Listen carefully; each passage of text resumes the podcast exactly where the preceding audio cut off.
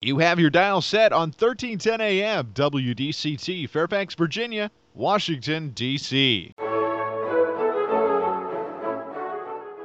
지금 이 시간부터는 오늘의 라디오 워싱턴 프로그램 재방송과 협력 방송사의 방송 콘텐츠가 교차 편성됩니다.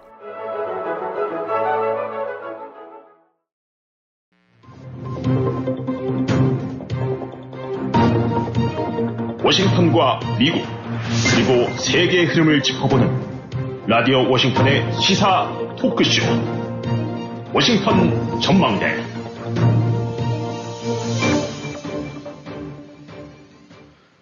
청취자 여러분 안녕하셨습니까? 첫눈이 내리고 난 후에 초겨울 날씨는 비교적 따뜻함을 보이고 있습니다. 요즘 날씨처럼 따뜻한 세상이 되었으면 좋겠다는 바람을 가지며 워싱턴 전망대 12월 14일 목요일 시작합니다. 한국이 유리하던 상황이 마침내 현실화되는 듯 합니다. 만약 트럼프가 당선될 경우 북한의 핵보유를 용인하고 핵무기 추가 확장만 억제하는 방향으로 나갈 것이라는 보도가 나오고 있습니다. 참 안타까운 소식입니다. 그리고 이스라엘에서는 군 당국이 수공으로 하마스 땅굴을 무력화시키고 있다는 소식도 전해지고 있습니다. 워싱턴 전망대 먼저 이스라엘 소식부터 알아보도록 하겠습니다. 오늘도 김영일 해설위원 함께 하십니다. 안녕하셨습니까? 네, 안녕하십니까. 예. 드디어 여러 가지 세계의 여론과 참 반대 여론이 굉장히 들끓었었는데 말이죠. 이스라엘이 마침내 땅굴 수공작전 시작을 했다. 이렇게 발표가 됐습니다. 그렇죠. 아마 이게 이제 처음에 소개될 때는 이리저리 어, 오픈이 됐었는데. 네. 어, 이, 이제 뭐 이리저리 뒷말도 있고 그러니까 그냥 조용히 진행하는 것 같아요. 네. 그래서 공식적으로 그 뭐 어디 했다라는 것이 이제 사진에 이런 건 안 나타나는데 네. 아, 실질적으로 이제 물을 붓기 시작하는 것 같습니다. 네. 그래갖고 그 상당수 지역에서 이제 뭐 못 견디겠죠. 그 헌된데 그러면은. 네. 어, 뭐 그전에도 그런 전례가 있다는데 이집트도 무슨 오물을 퍼본 적도 있고. 네. 어, 그 어쨌든 땅굴 하면은 아, 워낙 뭐 깊이 도 들어있고 그다음에 거기 뭐 무슨 AI라든가 개, 군견이라든가 네. 또 로봇 같은 것도 보내봤는데 이게 아마 해도 뭐 되겠어요. 그래도 역시 사람이 완전히 에, 저기 정찰해야 되는데 그러려면 너무 희생이 크고 음.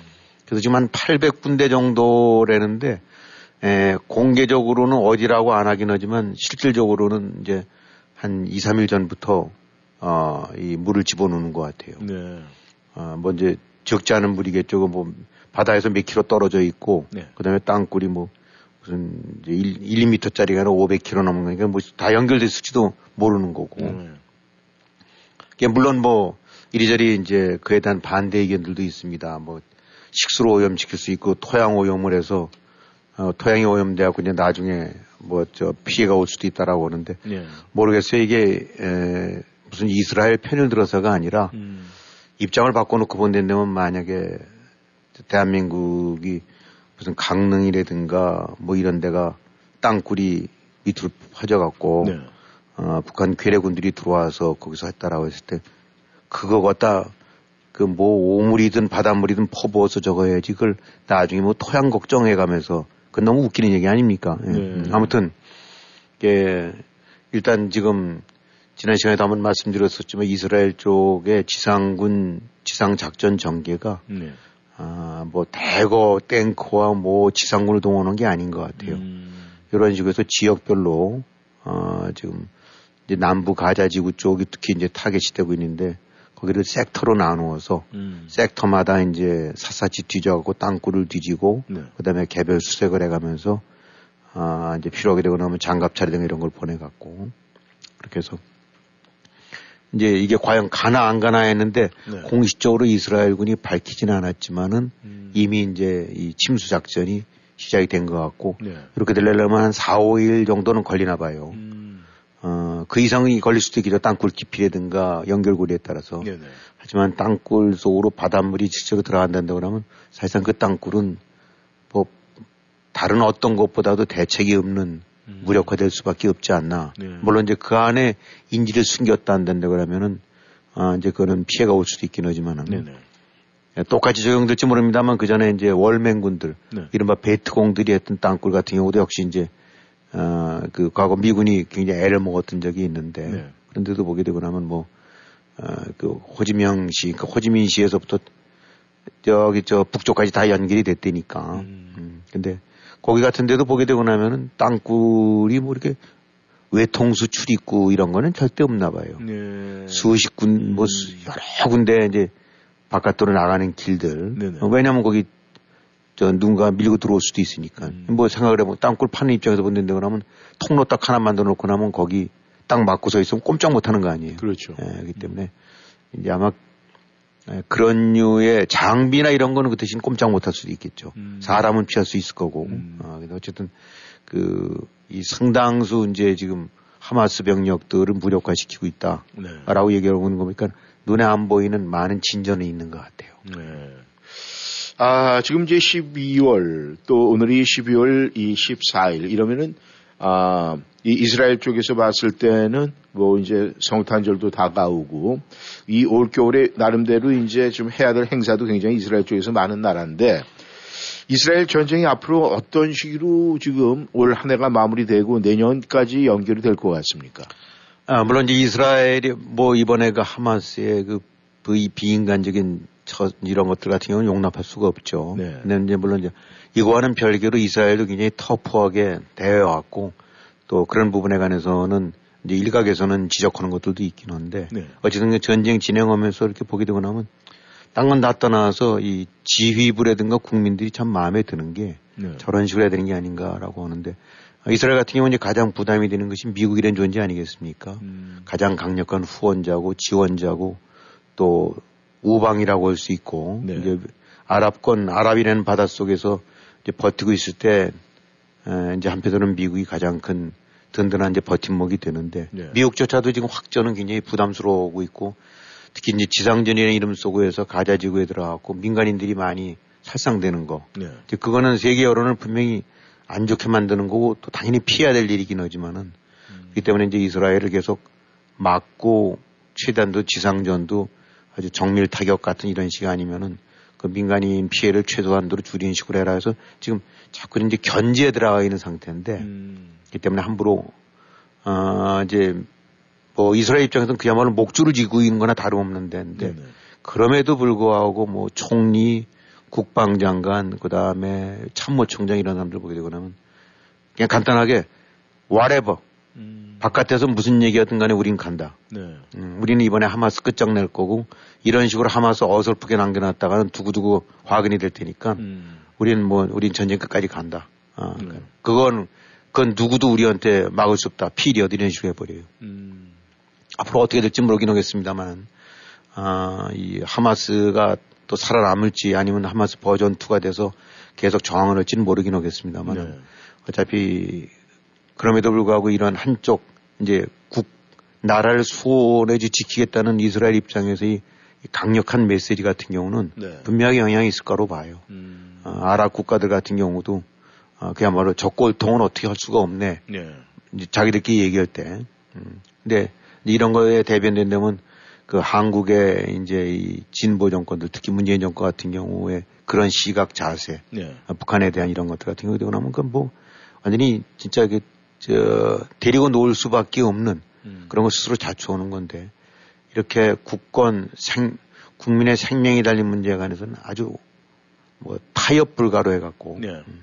그 전에 뭐 좀 지난 얘기는 나면 아, 이라크의 그 원자력 발전소 네. 이제 추진되고 있는 거 오시라큰가 그거를 폭파시키는데 음. 아 얘기 이렇게 보게 되고 나면 미국 완, 아주 완전히 배려됐었더랬어요. 네.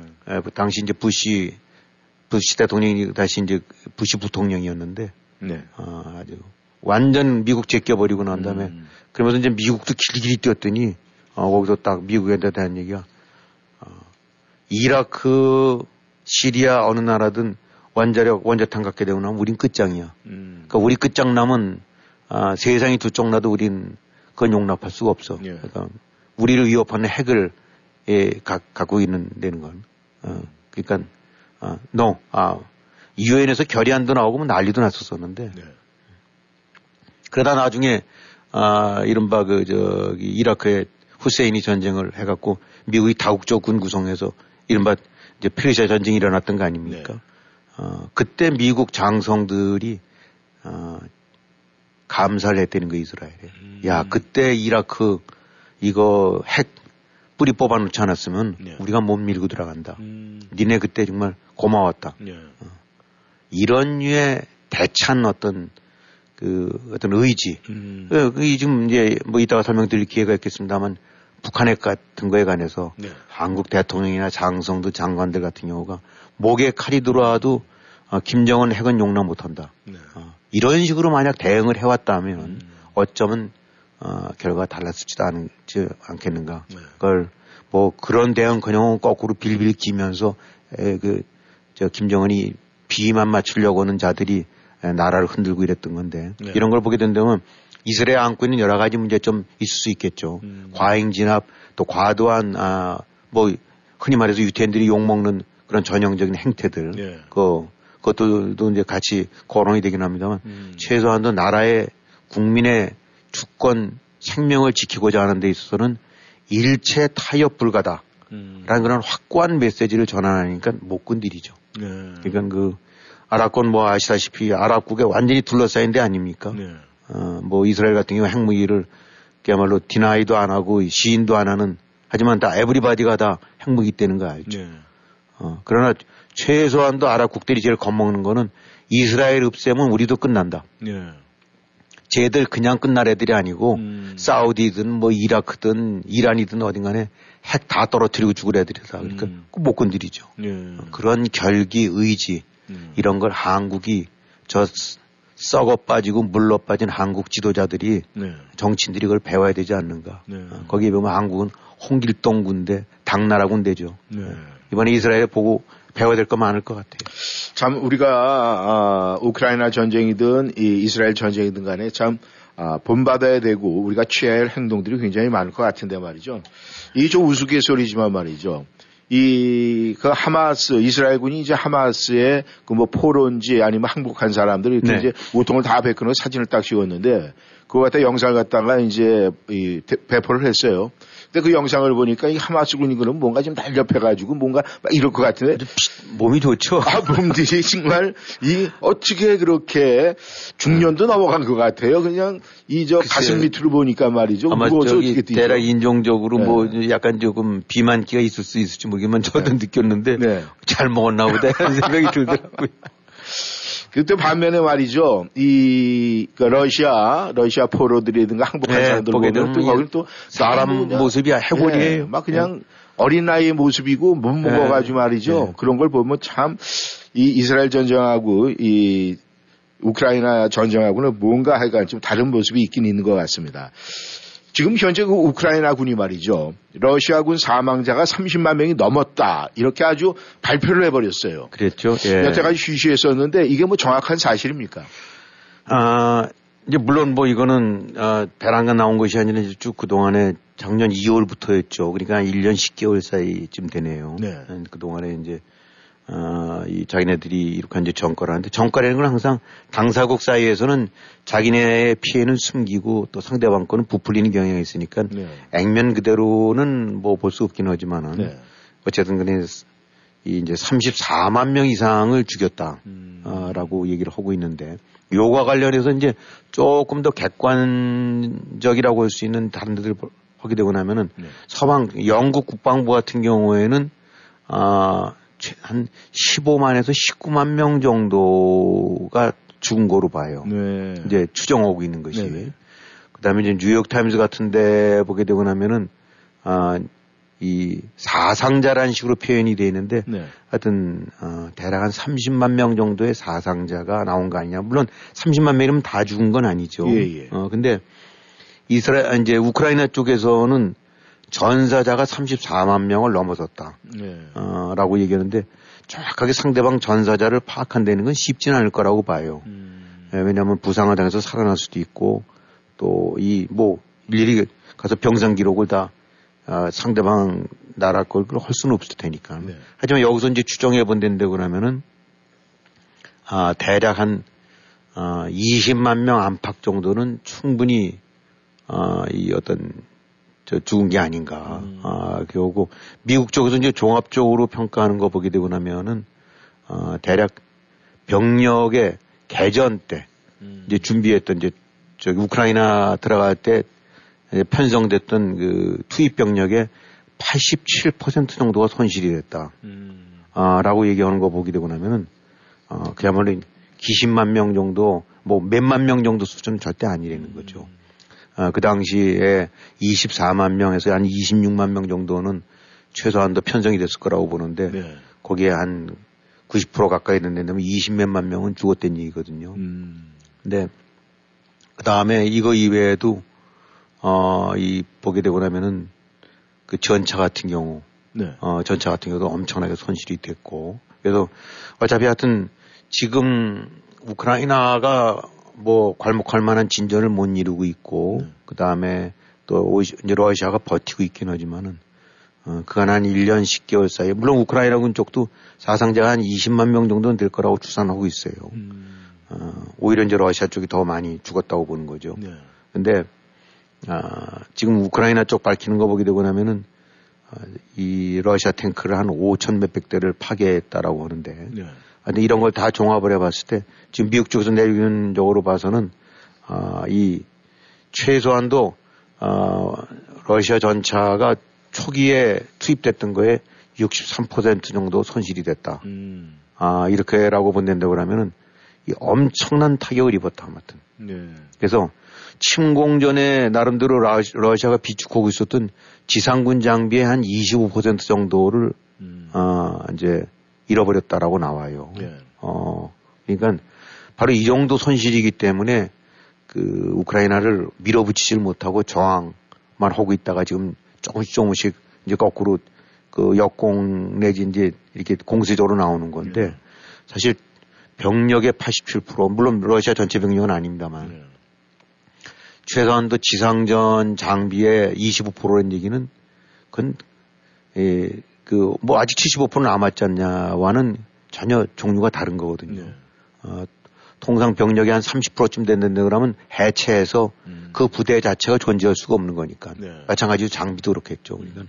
엄청난 타격을 입었다. 어, 네. 인력과 군사 장비 있어서 그래갖고 최소한도 러시아가 추구했던 업그레이드 계획에 18년 정도의 그 뒷걸음이 불가피할 거다. 음. 라고 하는 거니까 뭔가 군사 현대화 계획이 있을 수 있고 네. 또뭐 뭐 업그레이드 계획들이 있을 수 있겠죠. 네. 그래서 15년 이상을 아, 이 뒷걸음질 치게 만든 정도로 음. 손실이 컸다라고 하니까 아, 아름아름 골뱅이 들었다고 봐야 되겠죠. 네. 그리고 이제 러시아 입장으로 봐서는 가장 큰 손실이라고 할 수 있는 거는 야, 이제 봤더니 러시아 핵 빼놓고는 완전 당나라 군대네, 저건. 음. 그냥 거지 군대, 뭐, 조폭 군대 같기도 하고, 양아치 군대 같기도 하고, 죄수 군대 같기도 하고, 아주 그냥, 그, 뭐, 미사일이라든가 이런 하드웨어는 좀 어떨지 모르긴 하지만, 네. 군을 움직이고 있는 소프트웨어나 인력 이런 측면으로 봐서는 음. 완전 그, 이 패거리들 수준밖에 안 된다 그래갖고, 음. 어, 그런 측면에서 러시아는 많은 데미지를 입었다고 봐야 되겠죠. 네. 예, 하여튼, 아직까지 이제 갈 길이 멀긴 합니다만, 뭐 어떻게 보면 뭐 러시아군 개인 하나하나 전사자들은 참 또 안 되기 짝이 없습니다만 네. 푸틴이라는 그런 잘못된 독재자를 만나왔고 음. 하지만 이 정도로 지금 치명타를 입은 건 사실인 것 같아요. 네. 러시아 역시도. 그런데 이제 저희가 좀 살펴봐야 될 부분이 있어요. 뭐냐면은 이 근대 전쟁이 뭐 20세기에도 뭐 1차 세계대전, 2차 세계대전, 월남 전쟁, 뭐 이라크 전쟁, 뭐 하여간 전쟁이 끊임없이 계속 이어져 왔는데 이 문제는 이 어떤 한 나라에서 이 자기네들이 이런 성과를 냈다. 피해액은 뭐 발표를 안 하고 또 이렇게 또 상대 나라에서도 자기 우선주의를 이제 발표를 하는데 말이죠. 역대 전쟁과 비교해 볼 때 지금 이 우크라이나 전쟁에서 생긴 양쪽의 피해 규모라든가 그것이 어떻게 지금 뭐 발표될 수 있는 뭐 그런 뭐 어떤 계기가 되어 있는 게 지금 나온 게 있습니까? 네, 이제 우리가 큰 전쟁들 뭐 역사 속에서 많이 배웠죠. 네. 물론 지금의 전쟁들이 그런 규모는 아니에요. 음. 어, 이 사실 예전에 전쟁 많이, 사람은 많이 죽었겠다라고 생각하지만 네. 그 숫자를 아마 기억하는 분들은 별로 없을 텐데 네. 이제 이렇게 체크를 해보게 되고 나면, 아, 과거 모택동 마오쩌둥이 그 학살했던 그와 연관된 그 사망자 한 4천만 명가량이 된대요. 4천만 명? 4천만 명이요. 그 다음에 이제 몽골, 어, 징기스칸이 네, 예. 이제 오랜 시대에 걸쳐서 여기저기 휘젓고 다니면서 그것도 역시 한 4천만 명 정도가 그 당시 거로 이제 판명이 되고 있는데 네. 스탈린이 한 2천만 명 죽었고 네. 어 근데 이제 이제 그렇게 엄청나게 큰 전쟁과는 이제 비교는 안 되고 음. 바로 이제 지척에 있었던 아 전쟁들과 이렇게 한번 생각을 해본 다고 하면 네. 베트남전이 이저력이 되는 사실 한 10년이 넘었는데 네. 베트남전 때 이제 공격군이라고 쓰는 것이 이제 미군이었죠 그 당시에 네. 아, 투입됐던 것이 근데 어, 공식적으로 밝힌 숫자가 5만 8 8천여 명 정도 된다나 봐요. 음. 5만 8,220명이니까. 음. 어, 사실 우리가 생각하면 베트남전 때 많은 미군이 죽었고, 물론 한국군도 죽었고, 네. 엄청나게 많은 사상자가 났고, 전비가 뭐 천문학적으로 쏟아져 들어갔고 그러는데, 5만 8천 명 죽은 게, 네. 그 다음에 한국전, 음. 6.25 때, 네. 역시 또 그때 죽은 아, 미군이 한 5만 4천 명 정도쯤 된다니까. 네. 네. 지금 25만 명, 30명이, 30만 명이 1년 2, 1년 8개월 사이에 러시아군이 죽었다는 얘기는 얼마나 많이지 음. 지금 죽어가고 있는가. 음. 우크라이나군이 밝히는 거 보면 하루 평균 700명씩 죽더라고요. 네. 에버리지가. 음. 700명, 600명, 800명 정도인데 사실 말이 그렇지. 암만 지금 러시아가 밉고 푸틴이 밉대지만은 그 사실 거기도 다 애매한 엄한 국민들, 네. 청년들 음. 또 아버지들이 나가갖고 하루 700명씩이 죽어나가는 거 아닙니까? 네. 지금 벌써 많이 무감해졌는데 피해가 이게 보통이 아닌 거고 그다음에 이제 이 다른 그 장비 피해 같은 경우도 지금 우크라이나군이 밝히는 건 전차가 하나 한 5,400대 정도를 이제 부숴버렸다라고 얘기하는데 네. 아, 요 전쟁이 일어나기 전에 이제 뭐 재인 영감이라든가 이런 식으로 해서 이제 구, 군사력 같은 거를 쭉 체크해 갖고 밝히는 자료들 같은 경우 보게 되고 나면 음. 러시아가 탱크가 제일 많아요. 음. 지상군이라서 근데 네. 러시아는 이제 요 전쟁 전에 한만 이, 만 이천 대 정도의 탱크를 갖고 있는 거로 해서 네. 넘버 원으로 세계에서 가장 그 많은 거고 그다음에 넘버 투가 북한이에요. 음. 한 6,600대 정도를 네. 갖고 있다니까 사실 엄청난 거죠. 어, 그다음에 미국이 미국 탱크선은 5,500대에서 3위. 음. 아, 미국보다도 이제 북한이 많은데 네. 여기서 지금 한 한국 같은 경우에는 이제 한 2,300대, 네. 2,300대 정도를 지금 갖고 있는 거로 이제 저 파기되고 있나 봐요. 네. 대략 세계 10위권 정도 된다는데 근데 한 5천 대가 깨졌다. 음. 라는 얘기는 실제 맞대면은 어, 보유량의 거의 절반이 깨졌고 어, 넘버 투라고 할 수 있는 북한이 가진 모든 탱크가 거의 다 날라간 거라고 할 음. 정도니까 얼마만큼 피해가 큰지 음. 짐작이 가겠죠. 네. 어, 그래갖고 어, 지금 사실은 어, 지금 러시아가 밀고 나오는 것들 같은 경우는 뭐 T64, T70인데 이런 것들이 다 60년대, 70년대 음. 했던 것들. 네. 그야말로 박물관에 들어가 있던 것들을 긴급히 개조해서 뭘 하고 해서 아, 외형적으로는 뭐 그 공격세를 유지하고 있는데 네. 아, 지금 그런 측면으로 봐갖고는 아, 골병은 아까도 말씀드렸던 대로 엄청나게 든 것 같아요. 음. 지금 뭐 그 저 러시아 피해 이제 이 우크라이나 쪽에서 밝히는 거 보게 되고 나면은 네. 이 정도가 아니라 뭐 장갑차 같은 경우는 만 대, 음. 어, 그 다음에 이 뭐 미사일서부터 시작해서 뭐 그야말로 그냥 각 주요 군 장비들이 네. 어, 완전히 3분의 1 내지 절반 정도가 다 거덜이 나버렸는데 약간의 음. 브로핑이 있긴 하겠지만은 네. 역시 이제 러시아가 아주 이번에 에, 그런 군사 장비 물량 병력 이런 측면에서는 음. 치명타를 입었다라고 봐야 되는데 네. 하여튼 아쉬운 거는 그럼에도 불구하고 지금 전반적인 장세는 어, 우크라이나 유리한 쪽은 아니고 네. 우크라이나가 지금 약간 코너로 몰려 있고 음. 지원이 끊겨져 있고 그래서 막 제렌스키도 엊그저께 미국 와서 어, 상원 대표들 만나서 업소를 하고 네. 또 하원 의장도 만나고 그러긴 하는데 그게 여의치 않은 것 같아요. 음. 그래서 이런 걸 지켜보게 되고 나면은 또 한국과 대비시켜 본다면은 네. 아이 진짜 이 자주국방 스스로를 지키고 외세에 대항할 수 있는 그런 힘을 갖추고 있지 못할 때 예. 우크라이나 꼴이 나는구나. 음. 어, 저렇게 많은 나라들이 도와주고 있음에도 불구하고 결국 못 태어나고 있는데 네. 어, 한국 같은 경우는 지금 얼마만큼 그런 걸 시리어스하게 생각하고 있는지 음. 미국의 존재 또 일본과의 동맹 같은 존재를 얼마만큼 그 중요한 거로 여기는지 네. 어, 그것에 관해서 얼마만큼 그 저 진지하게 생각하는지 이런 것들이 좀 의, 의구심이 되지만 하는 행태를 보게 되고 나면은 음. 그야말로 그 하루 강아지 범무서운지는 모르고 음. 누가 적인지 아군지도 모르고도 하는 것 같은데 네. 그래서 이번에 우크라이나를 보게 되고 나면 아, 아무리 저렇게 잘 싸우고 파괴해도 결국은 어, 수세에 몰린다. 네. 어, 그리고 스스로를 지켜. 만약 우크라이나가 그 당시 핵을 포기 안 했다면, 음. 어, 러시아, 소련, 소비에트 연방 해체될 때, 예, 예. 그때 우크라이나가 까, 저기 저 넘버 투가 될 뻔했을 때랬어요. 음. 어, 이 러시아에 이어서 네. 어, 그만큼 핵이 많았었는데 다 핵 포기해 버렸죠. 네. 어, 다 지켜줄 테니까 그 핵 다 내놓으시오 그래갖고.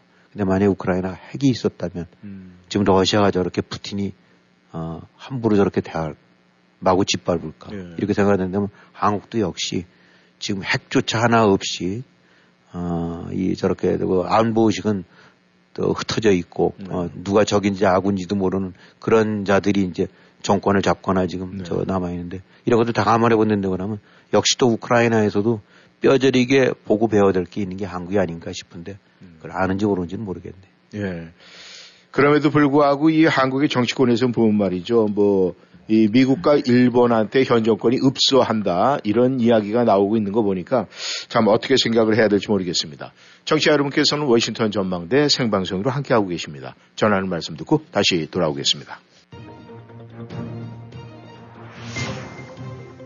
여러분은 지금 라디오 워싱턴 그리고 미주경제신문 대표인 김용일 해설위원과 라디오 워싱턴 콘텐츠 본부장 이구순이 진행하는 워싱턴 전망대를 함께하고 있습니다. 네, 전하는 말씀 듣고 다시 돌아왔습니다. 청취자 여러분께서는 워싱턴 전망대 생방송으로 함께하고 계십니다. 어, 얼마 전에 기사를 보니까 이 북한에서 러시아에 제공한 포탄이 탱크에서 발사가 돼야 되는데 그 안에서 터져가지고 네. 이 포탑이 들려 나오고 뭐 이런 영상이 떴어요. 근데 지금 그 군사적인 어떤 기술적인 부분에 이렇게 뒤떨어져 있는 북한인데 한 가지 문제는 북한이 핵을 보유하고 있다는 사실인데 말이죠. 그렇죠. 지금 북한을 사실상 핵 보유국으로 인정한다. 이런 지금 얘기가 나오고 있는데 이 부분에 대해서는 어떻게 생각을 하십니까? 네, 어쩌면 한국 입장으로 봐서는 이제 우려했던 가장 최악의 어, 시나리오가 전개되고 있는 게 아닌가. 네. 뭐 이미 현실적으로 여러 번 얘기해서 드렸죠. 김정은이가 핵을 포기한다는 것 자체는 있을 수 없는 그 말짱 거짓말 저 꿈이고 네. 그걸 기대한다는 거는 몽상이나 다름없었는데 네. 어, 결국은 뭐 저렇게 끌어안고 음. 여태까지 버티다가 이제는 이제 그런 얘기 나온 게 이제 바로 저 미국의 이제 언론 Politico란 데에서 보도를 했는데 하여튼 요체는 그럽니다. 그러니까 야, 이제 얘 핵포기는 안 되니까 네. 더 이상만 못 갖게, 어, 이제 이렇게 해서 현장, 현 상태에서 동결시키고, 네. 그 다음에 뭐 풀어줄 거 좀 풀어주고 해갖고 뭐 이렇게, 에, 저, 그거로 그냥 심, 저 마무리를 짓자. 음. 뭐 이런 얘기인데, 네. 어, 참 한국으로 봐서는, 어, 절대로 받아들일 수 없는, 그러니까 이제 북한의 핵을 머리에 지고 살라는 네. 이제 핵 노예가 되는 얘기인데, 음. 어, 이게 뭐 이렇게 나오는 거가 물론 이제 이렇게 나오니까 트럼프 쪽에서 아이 그건 가짜 뉴스다라고 했는데 네. 언제 뭘 뭐 진짜 뉴스라고 시인을 하겠어요. 음. 아, 능히 그런 것도 안으로 검토될 수 있다는 게 어, 가능할 거라고 보고 네. 어, 항상 핵하면은 어, 이제 한국에서는 설마 미국이라고 하는데 네. 핵을 보는 미국의 입장은 분명히 다를 수밖에 없어요. 음. 아 북한이 아무리 수십 기 수백 기를 개발한다 하더라도 미국이랑 무슨 맞짱을 뜨려고 하는 그런 그 파워라든가 그런 위협이 될 거라고는 안 보거든요. 예. 뭐 지금 하게 되거나 하면 워싱턴까지 온다, 뭐 샌프란시스코가 사정거리다라고 하긴 하지만 예. 그건 뭐 미국 입장에서는 젖먹이가 걸음마하는 수준이니까. 음. 그러니까 북한 핵에 대한 위험 내지 그 관점이나 전략적 중요성이 한국과는 똑같이 한국 그냥 그대로 목줄이 걸리고 생명줄이 걸려 있는 거지만은 음. 미국은 그냥 one of them이에요. 예. 중국도 있고 러시아도 있고 다 지금 핵강국들이니까 그 속에서 그냥 one of them으로 해서 음. 조그만에 하나 더 얹어주는 거 이런 부분이니까 미국의 목줄을 위협하는 수준이 아닌데 자꾸 한국은 같은 연장선상에서 동일선상에서 봐놓고 어떻게 음. 하지 않을까 음. 그건 아니된 얘기죠. 네. 그러니까 얼마든지 한국은 배제된 상태에서 이런 류의 빅딜이 이루어질 수 있는 건데 네. 어, 이런 보도가 나오는 건 물론 어, 트럼프 말대로 가짜 뉴스일 수도, 수도 있긴 하지만 네. 어, 뭐 이런 부분들이 이렇게 아무런 근거나 저거 없이 어, 그건 아니거든요. 네. 그러니까 실제로 아름아름 이런 류의 어떤 솔루션이라는 것이 논의되고 있을 수 있고 이런 류의 뒷거래가 있을 수 있다는 거 부분들 거기에 한국 완전히 배제돼 버린 거죠. 네. 어, 그러니까 가장 우려했던 어, 이제 이렇게 하다 보면 아유 그래 그냥 니네 핵 가진 거를 인정해 줄게라는 얘기가 나올 수 있는 상황이 됐고 네. 그것이 이제 트럼프 쪽 입에서 나왔다라는 음. 얘기는 어, 정말 이건 serious한 얘기죠. 예. 그렇다면은 지금 어 뭐 이 뉴욕 포스트나 뭐 워싱턴 포스트에서 나온 이야기처럼 이것이 이제 현실화돼서 북한의 핵을 그럼 지금까지 가지고 있는 건 용인을 하자. 이렇게 되면은 한국의 입장에서는 이것을 어떻게 받아들여야 되겠습니까? 네, 그러니까 이제 그렇게 된다는데 그러면은 뭐 저는 군사 전문가는 아닙니다만은 아, 핵무기와 비핵무기와의 차이는 뭐 네. 그야말로 더 논의할 필요가 없는 거니까. 네. 무슨 권총이랑 미사일 이상의 차이가 날 테니까. 뭐 아무리 활 잘 써봐야 뭐옵니까? 기관 한 총으로 드르륵 긁어버리면 수백 명이 죽는 건데 네. 그 이상의 위력 차이가 나는 거기 때문에 아 물론 북한이 감히 미국에 대해서 핵을 쓴다 그런 생각은 그 그런 걸를 시행할 바보는 없죠. 네. 그러나 아 지금 하마스가 기습하듯이 북한이 얼마든지 기습해놓고 늘 얘기했던 대로 음. 그 다음에 까불면 어, 저항하면 핵으로 쏜다라고 음. 했을 때 너 그 핵을 쏘게 되고 나면은 너도 죽는다. 그래? 그러면 나도 샌프란시스코 하나는 죽이고 찍소리하고 죽을 거야 라고 했을 때 샌프란시스코나 뉴욕을 담보로 하면서 북한이 공, 북한에 대한 핵을 공격할 것 같으냐. 음. 그, 그렇게 되는 거면 그 오산이죠. 네. 아, 결국은 모든 류의 부담과 볼모는 미국이 아니라 한국이라는 거. 음. 그것이 이제 현실화 될 수밖에 없다는 거. 네. 어. 그러면 그 전부터 아까 이스라엘 얘기했듯이 북한 핵 용납 안 돼. 모든 걸 다 포기하더라도 우리도 핵 개발할 거야. 네. 그 이상으로. 음. 이런 류의 결기 내지 의지라도 보여줬던 데는 모르긴 하지만 네. 뭐 이리저리 지금 뭐 물론 이제 워싱턴 선언 어쩌게 갖고 캠프 데이비드에서도 만나서 한미일이 했대기 위해서 확장 억제 정책을 했던 얘기지만 네. 그거는 아, 뭐 그 자체가 무슨 의미가 없다는 것이 아니라 그것과 핵 보유와의 차이는 하늘과 땅이고. 음. 음. 그러니까 이, 이 어쨌든 간에 이제 지금 한국 같은 경우에는 아, 설마 설마 하던 것이 그 그런 것들이 이제 바로 목전으로 다가왔고 음. 아, 이 부분에 관해서 이제 완전 그 핵 노예나 다름없는 비대칭 상황에 에, 그런 현실을 말 수밖에 없다. 네. 아니 미국까지조차가 저렇게 한다고 그러면 그걸 어떻게 그걸 되돌릴 수는 없을 테니까. 음. 어, 이젠 한군 태기를 할 때가 됐죠. 예. 자체 핵무장이든 핵부이든 간에 맞상대로 할 수 있는 거 아니게 된다 그러면 확장 억제 정책 같은 그런 종류의 레토릭으로는 아, 북한의 핵 위협을 실질적으로 어, 막을 수가 없고 이번에 김정은 잘 보고 잘 보고 있을 거예요. 어, 왜 나토가 꺼리고 있는지 미국이 꺼리고 있는지 저 핵 쓰게 되면 안 되니까. 네. 아 핵이라는 게 이게 도깨비 방망이구나. 음. 아, 한 발이면 끝나는구나. 음. 어. 누가 우리를 건드려? 지금 김정은이 쾌재를 부르고 있을 거예요. 예. 음, 그걸 그대로 용납한 거죠, 이제까지. 자초한 겁니다, 한국이. 근데요, 이게 문제는 사실 한국이 이 원전 사업이라든가 이 원전이 사실 이 핵무기를 만들 수 있는 이 기초 단계의 모든 아, 저 노하우를 갖다가 우리가 정립할 수 있는 그런 거였었는데 지난 정권에서 이 원전에 대한 걸 갖다 사실 이 북한하고 뭐 대화를 나누면서 완전히 백기를 들었단 말이에요. 완전히 포기를 해버렸는데 지금 이 같은 상황이 현실화가 됐어요. 이게 누구 책임이라고 봐야 되겠습니까? 자꾸들 이제 북한핵 북한핵 하게 되고는 미국이랑 단판 짓는 거로 쪽에 생각하는데 네. 저는 그렇게 안 봅니다. 물론 어, 이제 이니셔티브를 뭐 핵 강국이고 세계 저 초강국이니까 어, 그렇게 나서긴 하지만 네. 아, 조금 전에 말씀드렸던 대로 이 핵에 대한 위협, 핵으로 인한 아, 이 볼모는 미국이 지는 게 아니라 한국이 지는 거예요. 네. 일본도 아니고 뭐 베트남도 아니고 네. 중국도 네. 아니고 당사자는 한국입니다.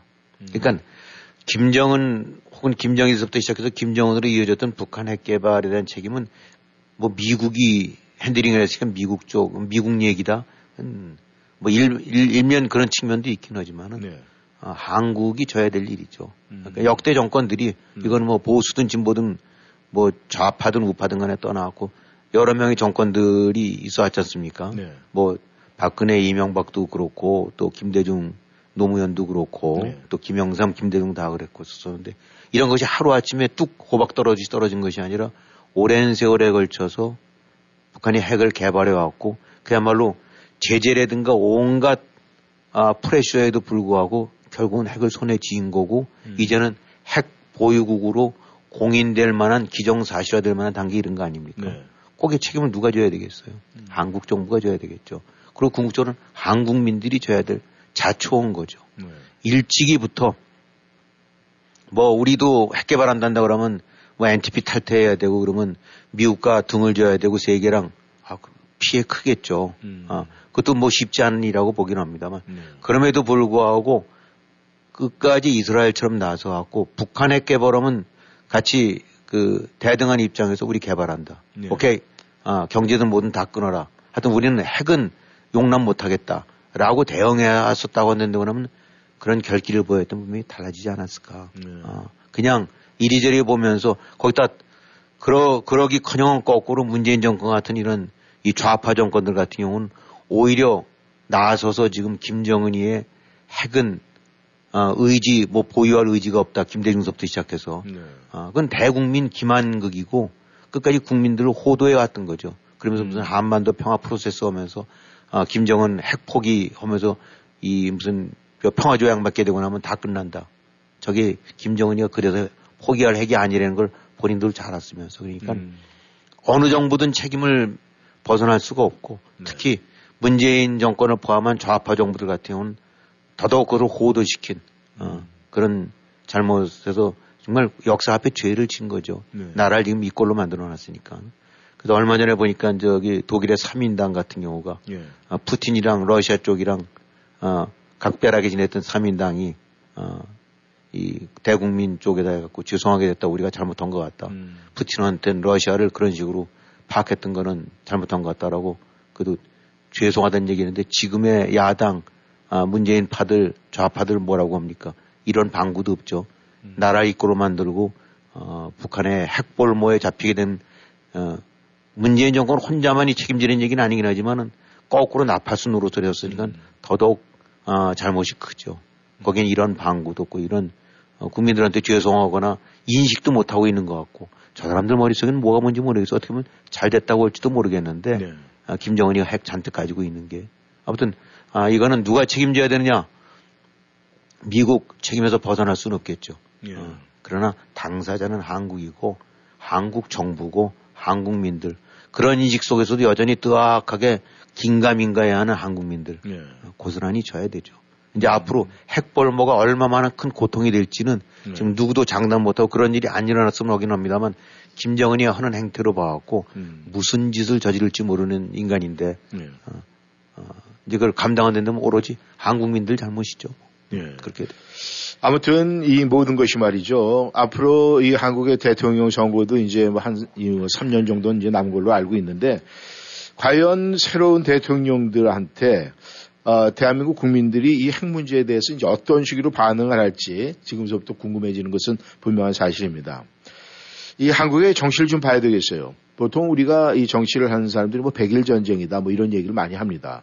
그러고 보니까 이제 한국의 총선이 이제 한 100일 정도 남은 것 같은데 이 양당 뭐 지금 여당이나 야당이나 이 대표가 앞장을 서서 이제 총선 준비를 해야 되는데 한국 여당의 대표가 느닷없이 물러났어요. 이런 문제는 어떻게 보십니까? 네, 뭐, 어, 그동안에 계속 이제 이리저리 용태라 사태라 뭐 총선 앞두고 나서 이른바 이제 친윤 대통령 측근들은 물러나라라고 네. 하고 그것이 개혁으로 간주되고 그것이 네. 이제 환골탈태하는 하나의 그 상징적인 거로 해서 어, 뭐 이른바 친윤 측근들이 이제 얼마 전에 뭐 장재원인가 은인가 하는 사람 뭐 자기 출마 안 하겠다라고 네. 해서 이제 또 물러났죠. 어, 이게 근데 뭐 사실 이거 자체도 이제 비상식적인 거고 네. 어차피 이제 선거에 의해서 투표에 의해서 당 대표가 선정이 되고 나면은 어 물론 이제 제대로 이끌지 못하고 뭐 이런 책임 있게 되면 중도 중간에도 이제 물러날 수 있는 건 사실이긴 합니다만 네.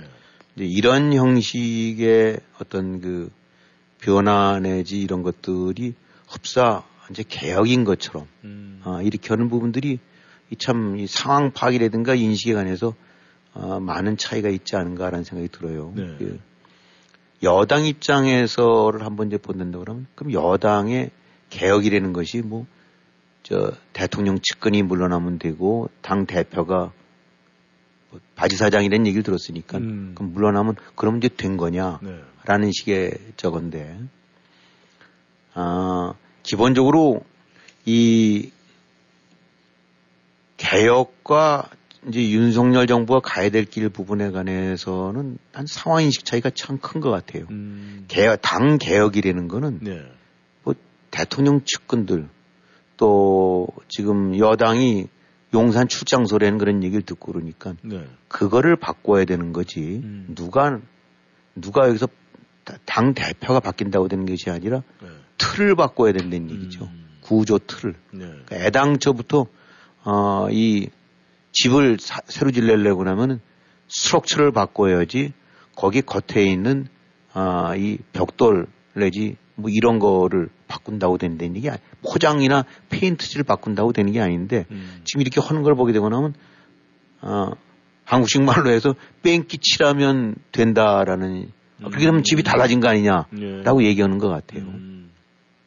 여당 대표 문제에 관해서는 근본적으로 당 대표 내지 당에 지금 권한을 가질 수 있다고 판단되는 것이 여당은 대통령 아닙니까? 네. 당이 그걸 내놔, 그걸 대통령이 그걸 내려놔야 돼요. 음. 그렇지 않게 되고 나면 아무리 소위 얼굴 마담을 바꾼다 해도 음. 지금 김기현 대표라는 사람도 선거에 의해서 되긴 한 거긴 하지만 everybody가 다 아, 독자적인 입지라든가 status를 가지고 있는 여당의 집권당 대표라기보다는 그냥 바지 사장이다. 네. 그 바지 사장이 A로 바뀌든 B로 바뀌든 그 관계가 없는 거거든요. 네. 음. 그러니까 소위 당이 집권당으로서 정부와 대등한 입장에서 음. 미국 그렇게 보게 되면 돼요. 지금 여기 미국의 민주당 하원 대표 혹은 상원 대표가 뭐 바이든 말 듣거나 움직여서 하는 게 아니거든요. 네. 그건 에브리바디가 다 알아요. 음. 어. 누가 지금 당 대표가 백악관이 턱짓 한다고 해서 움직이고 그렇게 그러지 않은 걸 다 알지 않습니까? 네. 그런 식으로 구조를 바꿔놓게 되고 나면 거기에 누가 한뜬 관계없다는 얘기예요. 네. 그건 달라진 거니까. 음. 그거면 개혁이 된 건데 지금 자꾸 하게 되고 나면은 이렇게 해서 사랑 간판만 바꾸고 소위 페인트 칠만 하면 집이 완전히 달라진 것처럼 봐주세요라는 것 같은데 네. 그래서 당대표라는 것이 관둔 것도 그 자체가 바람직한 건 아니긴 하지만 네. 저 정도쯤으로 해서 됐다 내지 뭔가 개혁이 됐다 뭔가 이렇게 한다는 인식 자체가 아 진짜 상황인식 능력이라든가 이런 것이 많이 떨어지는구나 아니면 차이가 있구나 하는 걸 음. 건, 네. 어, 본인 입장으로 봐서는 큰 저거라는지 모르긴 하지만 그야말로 so what. 음. 그래서 뭘 어떻게 또 하겠다는 거야. 그게 다야. 음. 라는 얘기를 안 나올 수가 없네요. 그러니까 당 대표가 물러갔지만은, 네. 어, 여전히 그냥 헛발질들 하고 있다라는 생각이 드는 거죠. 네. 지금 이 한국의 여당 대표, 뭐 이제 물러섰다. 그런데 앞으로 누가 대표, 아, 대표가 되든 아니면 뭐 다른 방식으로는 여당의 리더는 분명히 이제 나올 것 같은데 그렇다면 김 의원님이 항상 말씀하시는 이 공천에 문제가 있다 이렇게 말씀을 하셨는데 이 범국민적 공천위원회 뭐 이런 식으로 해서 아, 정말 선의의 경쟁을 할 수 있는 여당 내에서 그래서 그런 사람을 공천을 뭐 해줄 수 있는 이런 방법은 지금 시간이 얼마 남지 않아서 가능하지 않습니까? 글쎄 이제 그러면은 아 뭐 이렇게 하게 되고 나면 사람들이 아 개혁이 됐나 보다. 어 네. 그러면 다시 뭐 대통령 모두 인기도 좀 올라가고 당 여당 인기도 다시 올라갈까라고 혹시 생각할지 모르는데 전 근본적으로 잘못 짚고 있다는 얘기죠. 이 문제점을. 아, 네. 네. 그러니까 이렇게 해서 좀 자꾸 뭐 당 대표 했던 사람한테 미안한 얘기지만 자꾸 그런 표현을 써서 바지 사정 바꿔봐야 음. 또 다른 바지 사장이다. 그건 아무 의미가 없다. 네. 아, 그리고 이 지금 이렇게 되면 개혁이 되냐? 개혁은 그걸 하는 것이 개혁이 아니라 말씀드렸던 공천권 같은 경우를 당 대표 혹은 네. 당 총재 혹은 대통령이 완전히 어, 손을 떼어갖고 음. 나는 정부를 움직이고 나랑 비슷한 사고방식을 가진 여당이 어, 또 다른 측면에서 정당 입장에서 당 쪽에서 챙기고 거기서 공조를 취하고 공약수를 확대해 나가자. 예. 라는 식의 생각을 안고 저 당은 내 거야. 저 당은 내가 아는 애를 앉혀서 내가 어, 이 손쉽게 부릴 수 있는 애를 당대표로 앉혀놓고 또 내 말 잘 듣는 애들을 의원으로 앉혀야 돼. 네. 라는 사고방식을 갖게 된다 그러면 누가 오더라도 네. 아, 그거는 개혁도 아니고 음. 그것이 근본적인 해법이 안 된다는 거죠. 그러니까 지금 제가 그냥 뭐 전문가는 아니다만 그냥 저 국민 입장에서 네. 이제 저 방, 방, 저 제3 방청자 입장에서 보는데 그럼 근본적으로 당 개혁에 대한 인식이나 이런 부분들이 뿌리째 잘못되어 있어요. 그러니까 음. 그러니까 저는 골조를 바꿔야 된다. 네. 아, 페인트 바꿀 생각 말고 네. 골조를 바꿔라. 아, 라는 얘기가 있고. 그 다음에, 아, 이제 또 하나, 제일 이제 중요한 문제가 되겠죠. 지금 이제 총선 앞두고, 그러니까 전부 이제 총선 국면으로 돼서 뭐, 아까 말씀하신 대로 이제 3개월 조금 더 남았으니까. 뭐든지, 왜냐, 왜냐하면 알죠. 이 총선이라는 것에서 다시 또 이제 밀리게 되고 나면은 그 다음 정, 이제 그 다음부터는 완전히 윤석열 정부는 이제 식물 정부가 된다는 거. 네. 어. 그럼 총선을 하기 위해서는 인기를 좀 높이는 방법을 해야 되고 환심을 사는 걸 해야 되는데 음. 어떻게 해죠 그래야 유권자들 좀 끌어모을 텐데 라는 좁은 시야 속에서 움직이는 것 같아요. 음. 총선을 앞두고 있으니까 총선을 움직이 총선을 위한 저 정책이라든가 조치를 취할 수밖에 없는 음. 거긴 하지만 그 조치를 보는 시각이 다르다. 예. 어떻게 하면 그러면 총선을 이길 수 있느냐라는 거에 근본적인 건데. 예.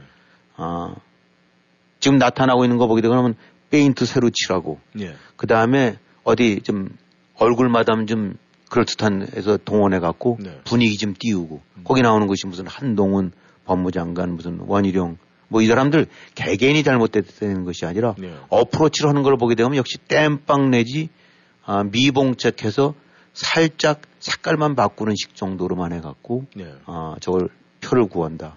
그러난 다음에 또 나타나는 거면 지방마다 다니면서 공항 열어주 공항 설계하겠다 뭐 공단 유치하겠다 무슨 도로 유치하겠다 소위 이제 선심성에서 네. 오로지 표. 음.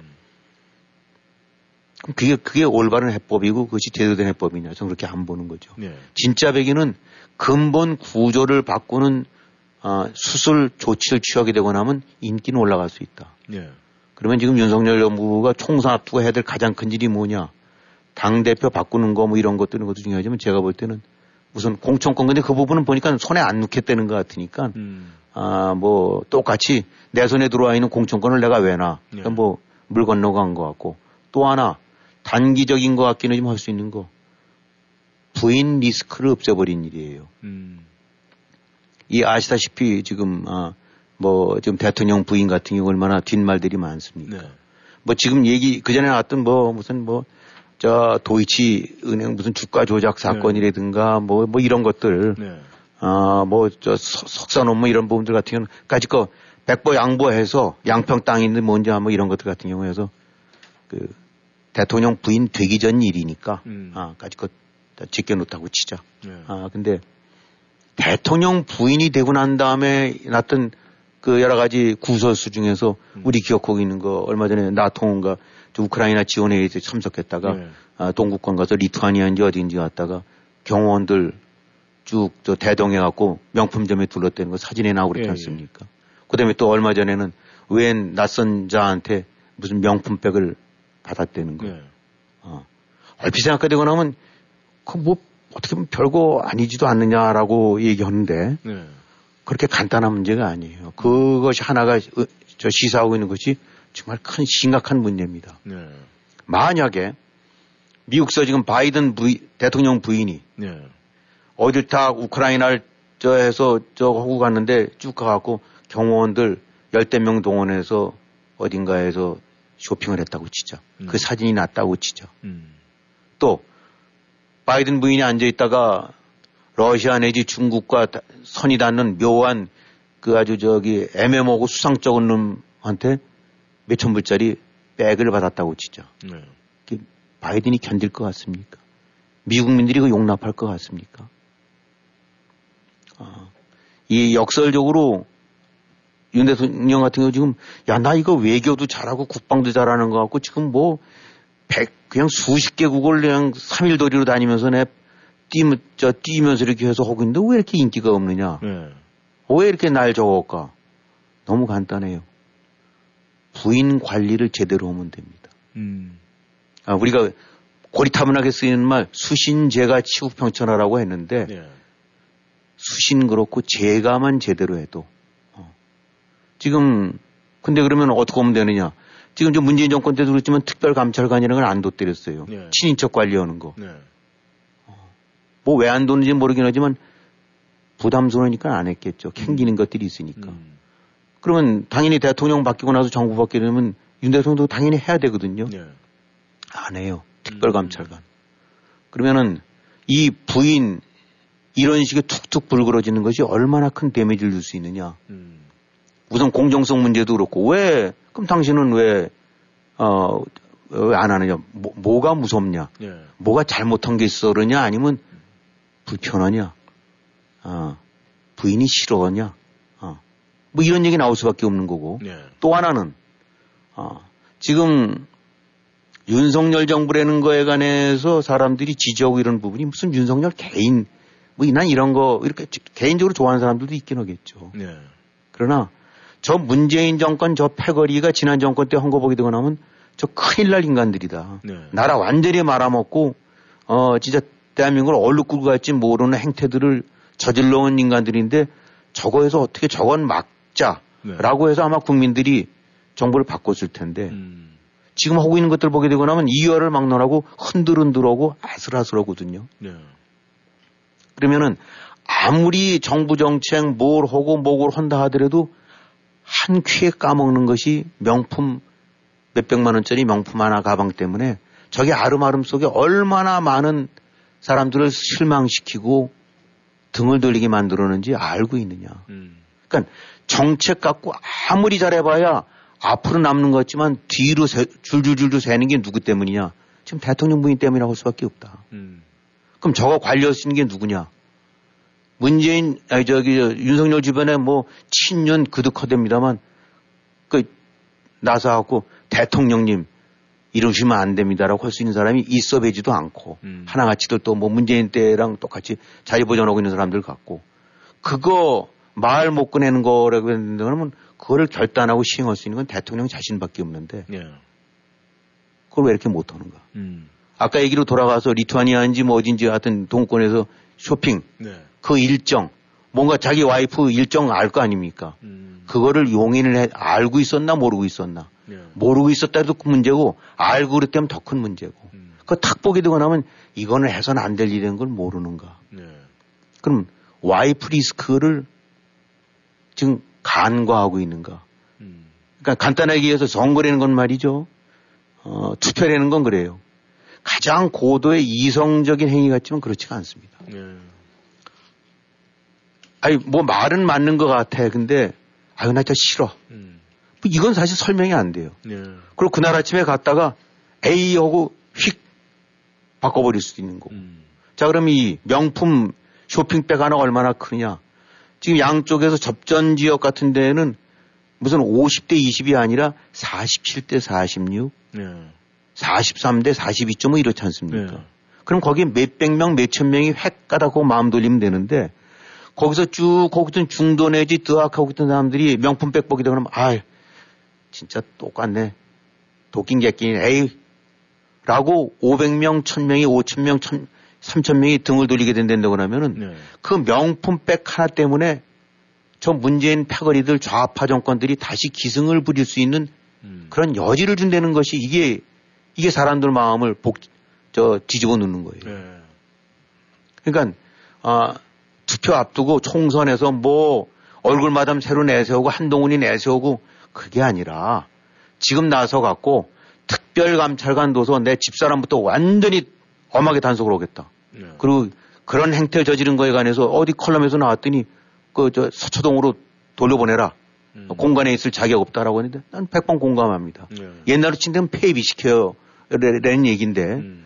국가 대통령 부인으로서 적절한 처신을 못하고 나면 당연히 어, 선출직 공직자는 아니긴 하지만 밀려나야죠. 네. 그런 정도의 각오를 갖고 해놓고 나면은 딱 단속으로 오게 되면 사람들이 지켜봤을 때, 어, 뭐 좀 다르네. 아, 뭐 좀 될 것 같네. 음. 저절로 올라갈 겁니다. 네. 그러니까 페인트, 뺑기 칠해서 살짝 덮을 생각 말고 근본적으로 정권이 안고 있는 문제점, 환부를 도려내라. 음. 근데 환부가 딴 사람이 도려낼 수가 없다. 대통령만이 할 수 있는 거니까 정신 차리고 그거 하나 해라. 그거부터 해라. 그러면 길이 보일 거다. 라는 것이 아마 이쪽 미국 쪽에서 드리고 싶은 충고예요. 예. 네, 교회님 수고하셨습니다. 그런데 엄밀히 따지면 야당도 지금 별반, 별 차이가 없는 것 같은데 중요한 것은 대한민국 국민이 바르게 본다는 것, 그것이 가장 중요한 일이 아닐까 생각을 합니다. 네, 워싱턴 전망대 오늘 여기까지입니다. 청취자 여러분께서 오늘도 함께 해 주셔서 감사하고요. 또 좋은 하루 보내시기를 바라겠습니다. 수고하셨습니다. 네, 안녕히 계십시오.